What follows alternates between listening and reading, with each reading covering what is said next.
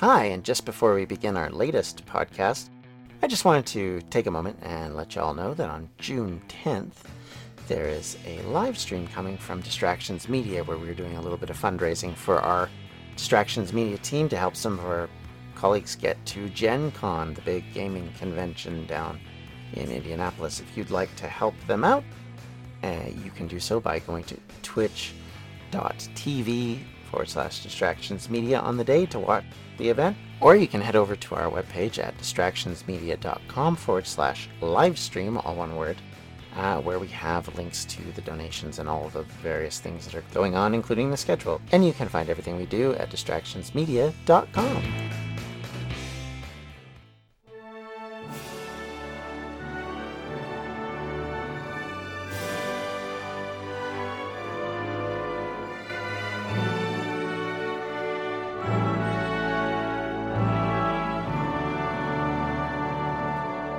Welcome back to the Welsh History Podcast, episode 48 Northumbria, Powys, Mercia, and Gwynedd, The Game of Thrones.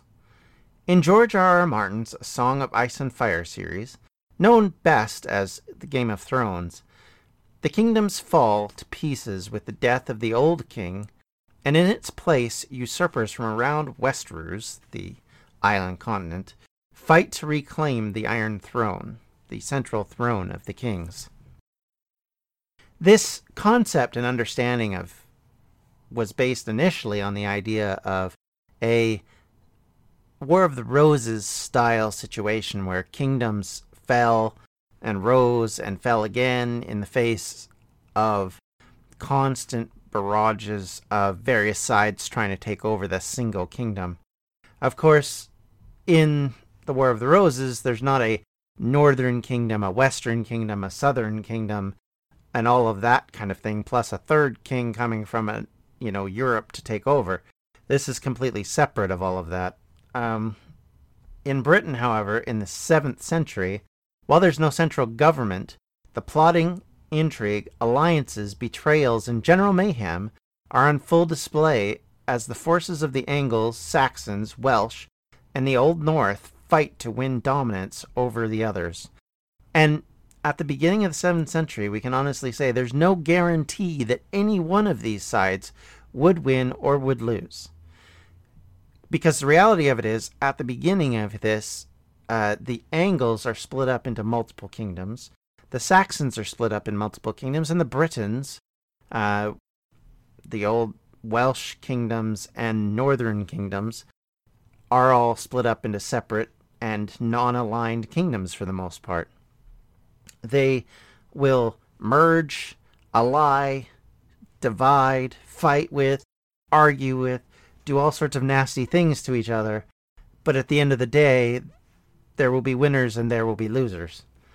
And we get into this whole discussion initially, of course, as we talked about last week, uh, with the idea of Aelfrith, his conquering of areas into Gwynedd, the eventual rise of Cadwallon, the attack on Edwin and eventual defeat of Edwin by Cadwallon and his allies in Mercia, uh, the then defeat of Cadwallon by the allies of the Angles and the Northumbrians, and that kind of kicks off what I would call the Game of Thrones, because at this point we have a number of kings across a number of thrones, and they will slowly either cease to exist or go into other alliances, other descendancies, other subkingdoms. All of this sort of stuff will begin with this battle in this time period. Basically, from about 592 AD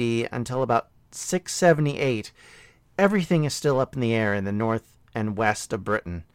The idea that that the Saxons and the Angles had everything under control, that it was destiny that they were going to take over, that they would defeat the British, that the Welsh, the Scottish, and the Cornish would be completely divided, is still a question at this point. It's not a firm, determined history point. And while we know what the final result is, it doesn't mean that they knew. It doesn't mean that they fully understood, and it's not that they had that in their mindset.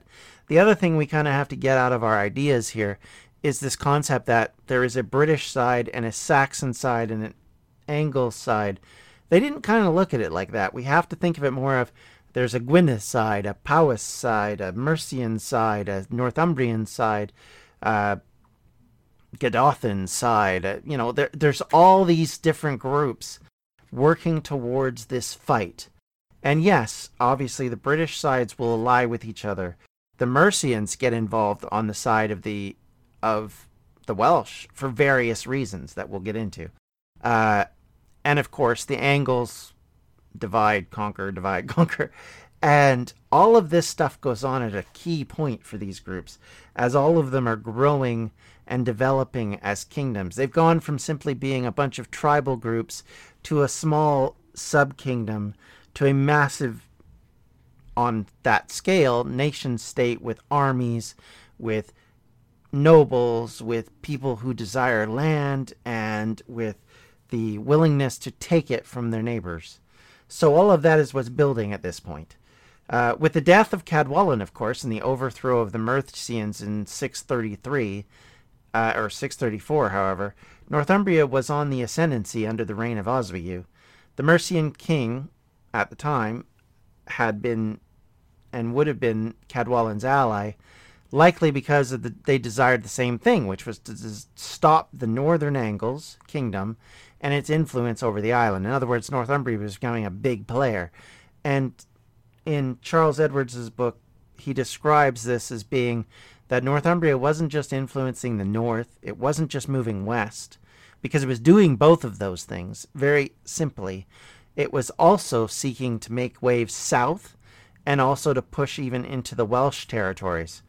And that is a frighteningly scary thing because up until this point, none of the kingdoms had been able to reunite Britain. Northumbria at this stage is so powerful that they start to unite everybody to take on them. so that's one of the things that's going on. So all of these kingdoms were in a constant state of warfare, each seemingly gaining power over the other, and the major kings of the century were all killed during these battles. And it would be the stuff of major novels or maybe even a television series if people thought about it more. I think if I was to say, I think this is actually a very interesting century. And I, I would be very curious to see what a Hollywoodish take would be, although I'd be frightened to see some of what Hollywood would come up with. Uh, because I think, in a way, this has the easy sort of wide variety of things you could drive a truck through because there's not loads of historical documentation, and yet there's still within it that core that you can use, and it's very much a very nasty sort of story. There's nothing nice about any of these people, let's be perfectly frank. You might be sort of sympathetic towards one side or the other, but the reality of it is these guys had to be ruthless, and they were. Uh, make no mistake about it. Edwin was considered a tyrant. He considered himself an imperial of, of the old Roman variety. Uh, Cadwallon was called a terror and a tyrant. Penda was called all sorts of nasty names by Bede. All of the, and even even his so-called allies in, in Wales called him that because Nennius called him all sorts of names. Um, so the concept that these guys were allied and were friendly and were you know nice, decent folk that you wanted to take home to mom might not be the case. Uh, so Edwin is the first Christian king of Northumbria who ruled with an iron fist across the north, as we said. He was then, of course, killed by Cadwallon, who then destroyed other pretenders before he himself was killed by Oswald in 634, as we talked about last week. Now, at the same time that this is going on, now Bede says one thing, the history, uh, Nennius's his, history of Britain says something slightly different, and we don't know where the two meet and diverge. But there is some, I, I think there's some flexibility within the two descriptions because uh, Bede gives Penda the kingdom of Mercia at around this time. Uh, in other words, they say that the Mercians were key in bringing down Edwin. They were funding it. Uh, now, it could just be that that Penda is a very important noble at that time. He's the son of the king, the previous king, brother of the current king. So, as effectively not quite the crown prince, but kind of, he would throw around a lot of weight in that kingdom. And so he could very well have done this all as a prince. And by 642, he's described as being already a king for a long time. Now, in Nennius's writings, that's very different. In fact, he describes the 642 as, and, and we'll get to why that's important, 642 as being when Penda came to power, and that he was not king before this. So I don't know which side to come down on. Uh, Charles Edwards kind of said you could actually split the middle between the two because there's there's enough argument to both sides to say that there is a likelihood that Penda could have come to power around 642. It would make some sense, and and as I say, we'll get into why. But now Mercia, which comes from the term marcher people, and likely the king of Powys, uh, whose name is Cynddylan ap Cyndrwyn, who is a king of epic poetry. In other words, there's epic poems about him, but little else. Uh, now, this king of Powys was called an ally to Penda in the battle against Northumbria.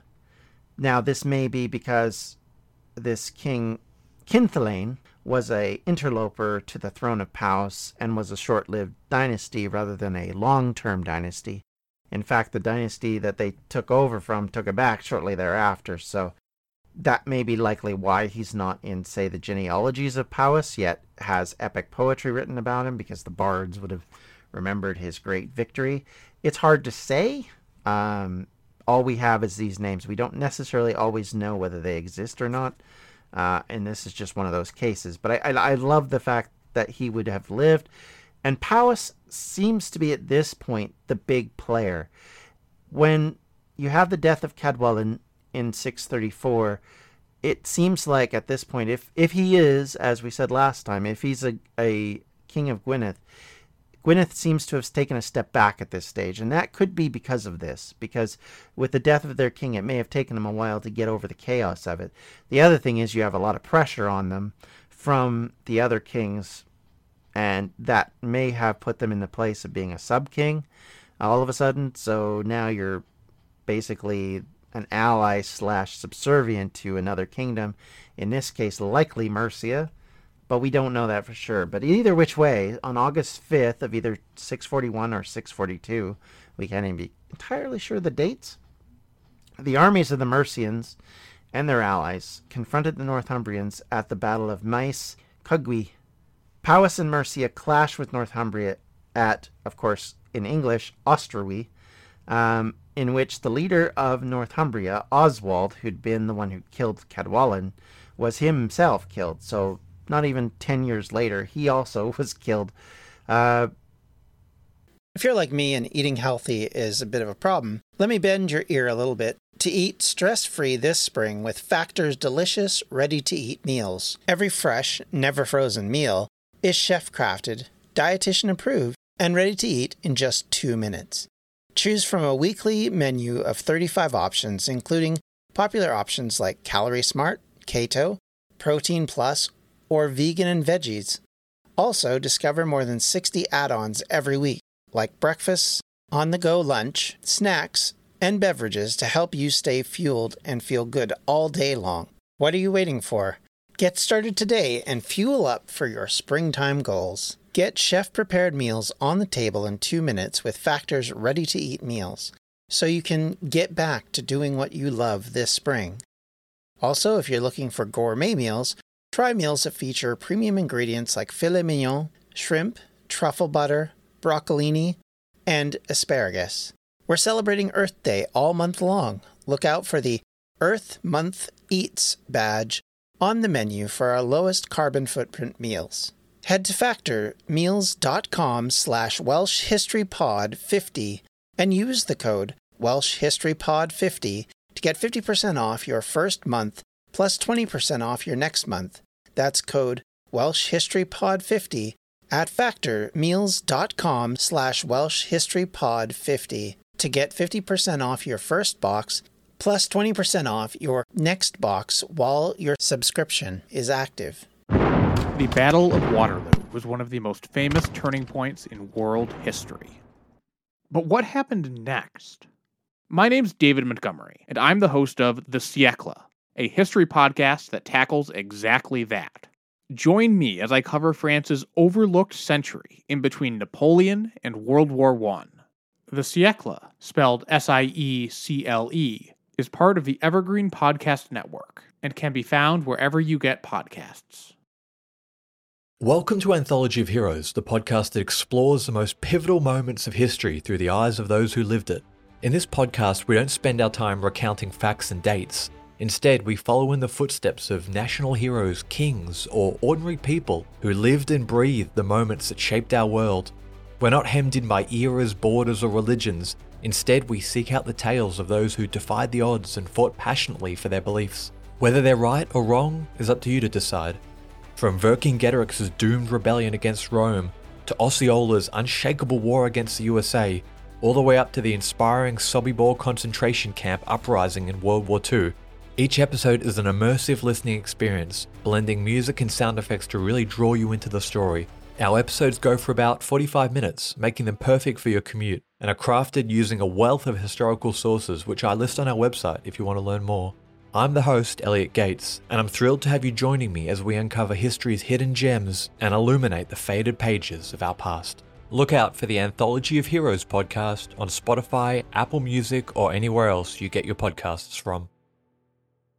While, as I said earlier, Gwynedd appeared to take a step back in the shadow of her eastern rival, Powys, they had apparently been the ones that had built up the alliance, and it appears like they were involved in this battle. Uh, this would have probably given Powys more power around into Shropshire and into Wrexham and these northern areas north of where their normal territory had been previous to this. And that all came at the expense of Northumbria. Mercia, of course, gains dominance around this time and holds dominance for quite a long time after this. Uh, it won't be until 655, another 10 plus years later, when that changes yet again. Um, now, as I said before, Nennius describes this as being in a key point because this is where Penda takes over. He becomes the king of Mercia at this point, killing his brother and killing Oswald. Um, so, with the death of Oswald, Northumbria falls back again. Once again, they fall back in the face of the pressure on them from the Welsh and the Mercians. At the same time, Northumbria is fighting this war. They're also fighting against uh, their neighbors to the north. Now, this whole fight between the north, the west, the south, and of course Northumbria comes about because Northumbria expanded dramatically in a very short period of time. I mean, these used to be two different kingdoms, Bernicia and Deira, and within a very short period of time, they united into one kingdom. As they unite into one kingdom, they then have all of this movement and taking over several different kingdoms around them, and they start to push all these areas really rapidly. And of course, there's a couple of different suspicions as to why they're doing this. One of which is uh, Charles Edwards describes it as being a case of that in all likelihood the kings of Northumbria are having to meet the land desires of the nobles. And so it's not about killing the British and wiping them out. It's about taking their land and reusing their peasants uh, on that property. So you kill off the nobles, take over their land, and now you can give that to the uh, nobility of your kingdom as kind of you know payment for their warfare and it's basically pillage by another name. And you continue to do this across all these battles and all these different ways.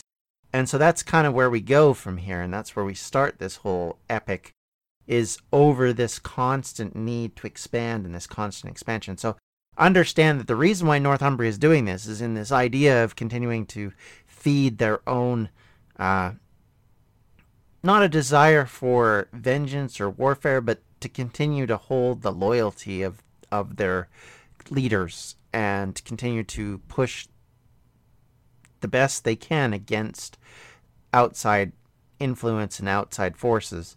And in doing so, of course, they isolate themselves, and it leads to the problems that they're about to have. So, as we just described in the Battle of 642, the Mercians combining with the Welsh once again defeat them. And once again, Mercia is on the ascendancy, Northumbria is on the down. And at Oswestry, this idea that the Northumbrians are in charge starts to dissipate. it's about this time, of course, when Gwynedd gets back involved, when Powys is big time involved, and everything starts to continue to grow. At the same time, a new king is in Northumbria named Oswiu. And Oswiu is a very clever tactician, it feels like. He seems to be able to win battles that he shouldn't, but we do know that he starts bringing all of his enemies to him, and they chase him all through 655. And in fact, a description is given by uh, Bede that they end up fighting Oswiu up to the. Uh, they actually go into the northern half of Northumbria, and they're even fighting them on the borders of Scotland. And it is there where they actually defeat Oswiu briefly, anyway, and they actually make him pay the price for his uh, willingness to continue to go to war against them. Uh, at a place uh, in Welsh now known as Ithu, uh, it is there where he actually is forced to then pay the restitution of Ithwu, which is effectively giving a Danegeld, for lack of a better word, to the to his enemies. But after doing that, obviously he'd been defeated, but not so much so that his armies had been defeated. He then turns around after that battle's over and then chases Penda, who was one of the leaders in that battle, all the way back south and defeats him and the rest of his client kings at the Battle of Winwaed or Wingfield in modern English. Uh, and this is the end of Penda.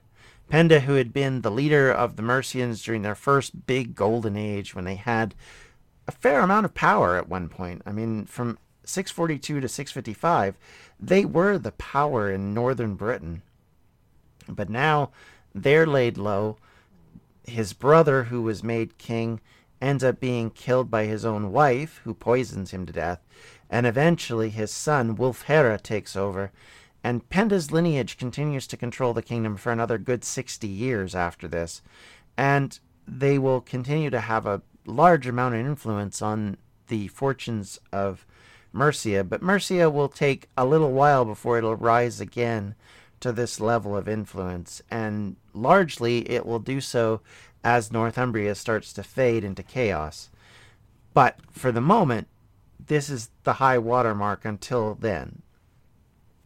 But at this battle, which may have included the death of Cynddylan, uh, 30 nobles, including kings of Wales and East Anglia, were killed at this battle, probably also the northern British kingdoms, kings. So Oswiu, who had lost, wins bigger than he lost. And Penda, who had won, lost bigger than he won. And in the end, we're still not at the end of all this. Northumbria takes over. Their influence is quite large for quite some time to come, they have effectively put an end to the Northern Kingdom's ability to fight against them. Uh, this will be a larger problem for the overall safety of Northern England and Southern Scotland as far as Northumbria goes, because they will continue to have influence there until the Vikings' invasion some nearly 200 years later. And because of that, these British kingdoms cease to exist. Uh, they merge into what is called Strathclyde, and they're never really the same after this. The British kingdoms in Scotland more or less cease to exist within a few hundred years of this. Of course, Strathclyde and others hang on, but they're nothing like what they had been before. Their influence is nothing like it was before. And so this defeat is huge. It determines that the British in the North are done. They are no longer a going concern in the fight for the Game of Thrones. Northumbria now is the key figure at this stage and in control. Mercia is on the descendancy. Uh, East Anglia, which lost their king, same sort of thing. And of course, similar problems probably for Powys and Gwynedd, who then face the wrath of Oswiu. So just because they sort of survived doesn't mean they don't have problems coming their own way. In fact, the king of Gwynedd at the time, Cadfael, faces a ton of pressure from Oswiu, and he is the one king to escape uh, all of this, according to various sources. Now, part of the reason why he may have survived this battle, and part of the reason why he escapes, is because where this battle ends up being fought at is near Leeds, according to what the academics think, and at uh, the place of the River Went, which is where this name has come from. And this would have been a, a perfect opportunity just before that for Cadfael to have taken his troops and start to move to the west. Of course, this also then would give us a concept that at this point, Penda is only with his Welsh allies and with his East Anglian allies. There's no northern British allies with him. Because why would they have gone south with him? There'd be no no sense to it. And so the fact that he could be attacked at this point and then cut off probably means that in part he had lost some of his key allies. If Gwynedd had left the field, and there's lots of circumstantial evidence to say that this is the case outside of the sources, because of course one of the things that he is called is uh, battle shirker. That's that's that's a pretty pretty grim uh, idea and concept that effectively Cadfael had left the field and had shirked his responsibility as an ally. So there is this concept that he is at fault for what happens to Penda and others. I think that's possibly overstating it, but it depends on how powerful at this point Gwynedd's army would have been and whether they would have made the difference in the battle and whether they actually did split off before this or maybe they escaped by other means. Or did they come to terms with Oswiu? That we don't know, but we're guessing by the fact that there's talk of Oswiu continuing to put pressure on the Welsh after this, that in all likelihood that wasn't the case, that Gwynedd actually still faced the trouble of dealing with Oswiu, dealing with all the problems that this brought, and having to deal with him in general. Now, again, here in all this discussion, we have to talk about Bede's biases, and I, am sorry that I continue to do this, but uh, it's just because you have to understand kind of where he's coming from. Now, when we talk about these battles, one of the things that, that happens in this battle where Penda finally gets Oswiu to cough up money, uh, it comes about because um, Penda's he's trying to pay Penda off, and so Bede has him basically trying to pay him off to avoid continued attacks, but basically that Penda decides not to accept the offer because he had decided to destroy and to exterminate Oswiu's entire people, both children and adults.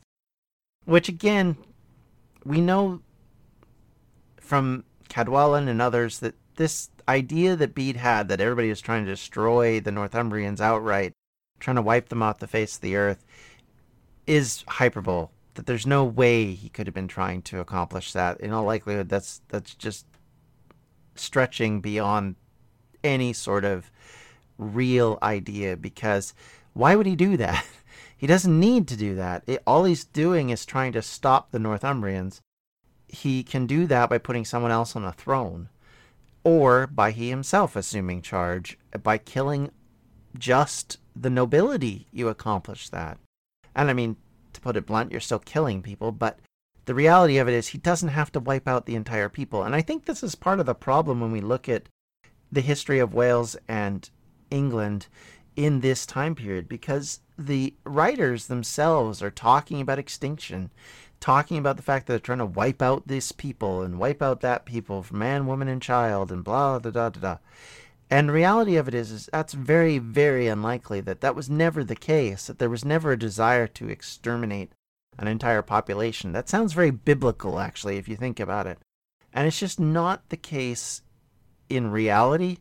Typically, in warfare of that time period, in previous warfare of that period, there just wasn't evidence that people were trying to wipe out others. In fact, even if you look at the Northumbrians, when they wiped, supposedly wiped out the British in Elmet, eh, the evidence actually shows that the British still existed in Elmet. When the West Saxons took over areas, they still kept the British on the tax rolls.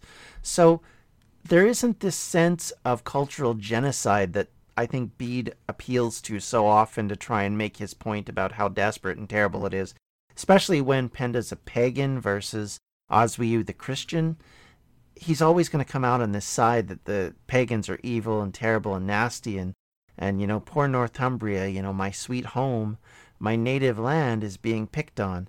And if they would just bend to our, you know, sweet and understanding government, you know, then it'd all be better. And I think that's where we have to continue to be skeptical of these sources and continue to be cap- keeping ourselves sort of grounded in reality that that they're looking at things from a perspective which we just can't look at. If we start to do that, then we become no better than those who have done it to us in their own way. You know, think about how the perceptions of Westerners are in some areas where people aren't necessarily as informed, where the concepts of Eastern peoples at one time was considered by our people. You know, it's very easy to sort of see things in the worst light, in the worst way. And it's very simple when it's an us versus them situation to become very much caught up in that concept and believe that the worst of others.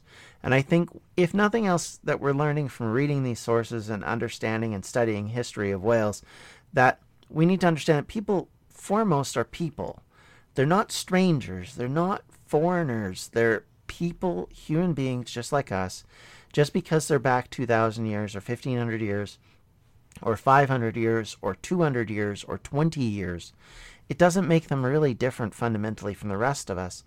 And so, thus, they are offering to us evidence that they believe is important, but may not necessarily be critical to understanding what really went on. And I think as we read Bede and take and read Nennius and read Gildas and all these sources, and I keep harping back on this idea, but there's a reason for it. And I think the reason is, is because it's so easy to get caught up in this argument about, well, so and so is trying to wipe us out, and now we're trying to, you know, just get our own back. Well, history's full of this. Everybody's trying to get their own back on somebody at some. And we need to be clear on that. And we need to understand that these battles, these people didn't understand themselves as English. They didn't understand themselves as Welsh.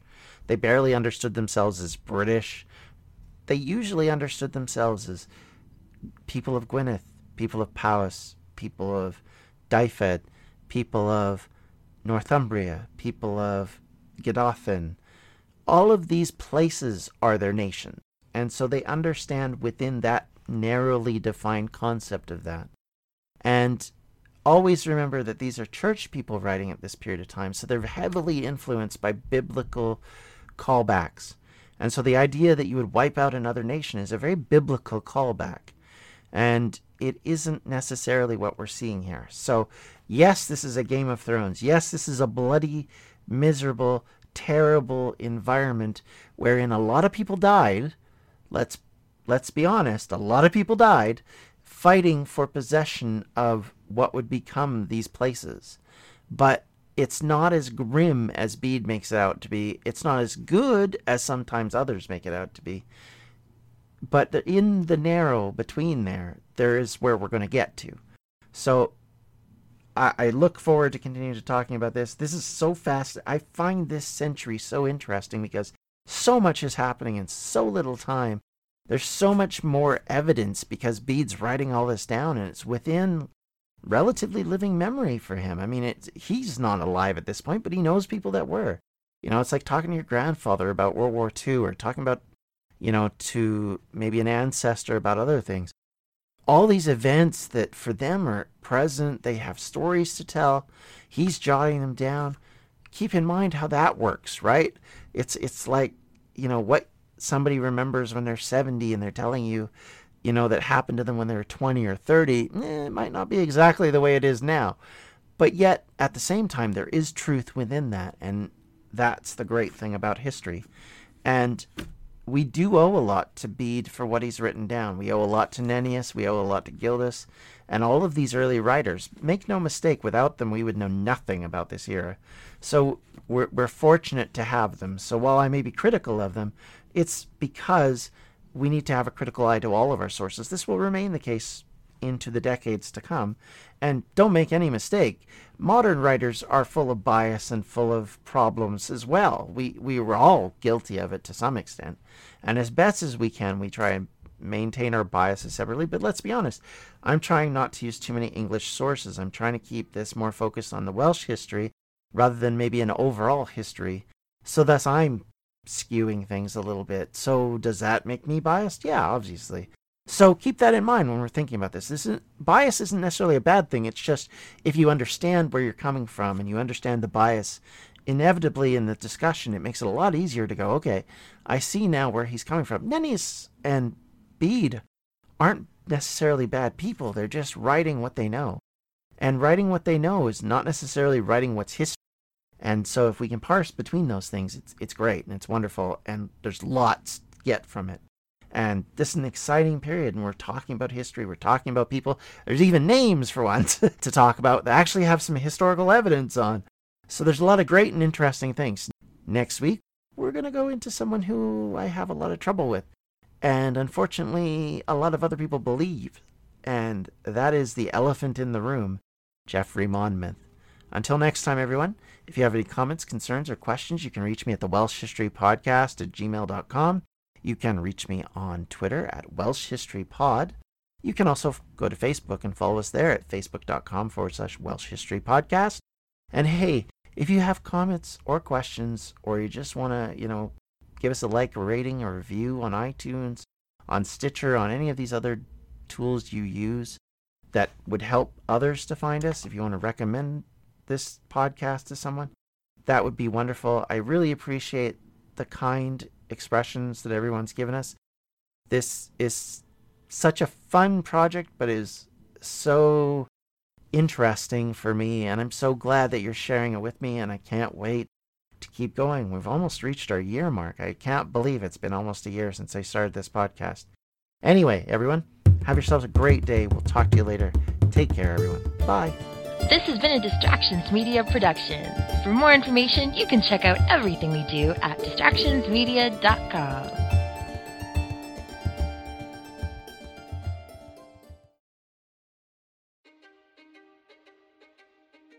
History is complicated. The story of human progress is long, messy, and riddled with controversies big and small. On Conflicted, we dive headfirst into history's most infamous events and contentious figures. We try and untangle the good from the bad, the fact from the fiction, and the monsters from the misunderstood. Was Genghis Khan a murderous butcher or a civic pioneer? Did the Allied powers go too far in firebombing the German city of Dresden at the twilight of World War II?